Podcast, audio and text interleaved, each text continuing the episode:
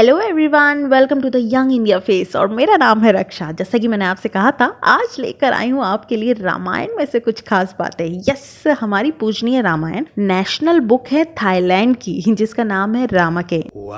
वैसे कुछ लोग ये जानते होंगे लेकिन मैं आपसे शेयर करूँगी इंटरेस्टिंग फैक्ट्स जो हमने रामायण में ध्यान नहीं दिए होंगे। तो वॉल्यूम ऑफ़ करो। रामाकेन में राम और रावण का वंश कहाँ से शुरू हुआ? अयोध्या और लंका की स्थापना कब हुई? इसके अलावा बाली, सुग्रीव, हनुमान और सभी के जन्म के बारे में बताया गया है। अब रामायण में हमने जाना था राम और सीता के बारे में। उनके विवाह से लेकर सीता जी के धरती में समा जाने तक, लेकिन रामाकेन में डिटेल किया गया है कि राम और सीता दोबारा मिले और हँसी खुशी उन्होंने अपना सारा जीवन बिताया। Really? सीता जी के धरती में प्रवेश करने के बाद राम जी ने विभीषण को बुलाकर प्रॉब्लम का सोल्यूशन पूछा। तो विभीषण ने भी काफ़ी ज़्यादा खोजबीन करने के बाद उन्हें एक साल का वनवास वापस से करने को कहा।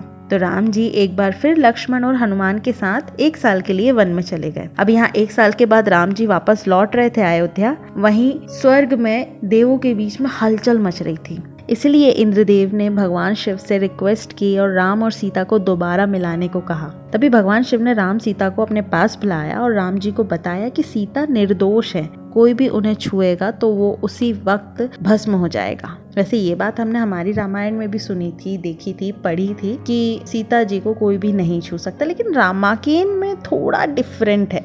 इसके बाद शिव जी के कहने पर ये बात जानकर राम सीता दोबारा मिले और आगे साथ साथ रहे।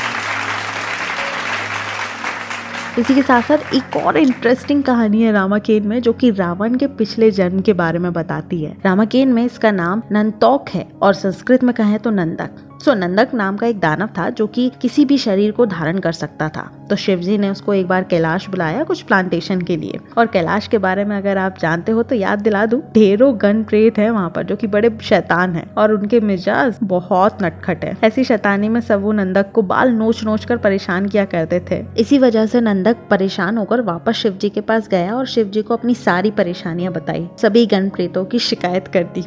और हमारे शिव जी को तो आप जानते ही हैं कितने भोले हैं। नंदक की परेशानी देखी नहीं गई और वरदान दे दिया। उन्होंने नंदक को एक वरदान दिया और नंदक से कहा, तुम अपनी तर्जनी यानी इंडेक्स फिंगर किसी को भी दिखाओगे तो वो उसी वक्त मर जाएगा। बस फिर क्या था नंदक खुशी खुशी सबको फिंगर पॉइंट करने लगा। वैसे इतिहास गवाह है दोस्तों, कोई भी डीमन वरदान का वरदान की तरह यूज़ नहीं करता।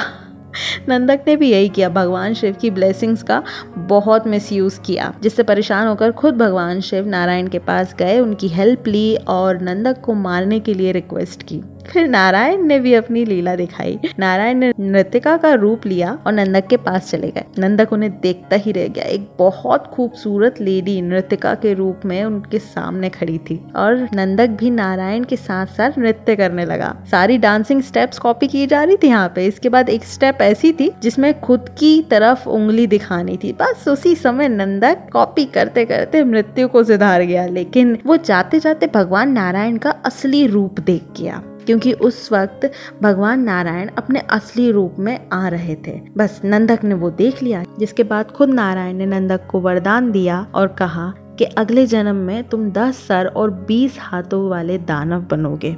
इसी के साथ मैं यानी नारायण इंसान के रूप में तुम्हारा उद्धार करूँगा। वो दानव कोई और नहीं, वो रावण है। और जो इंसान का रूप नारायण ने लिया था, वो हमारे श्री रामचंद्र हैं।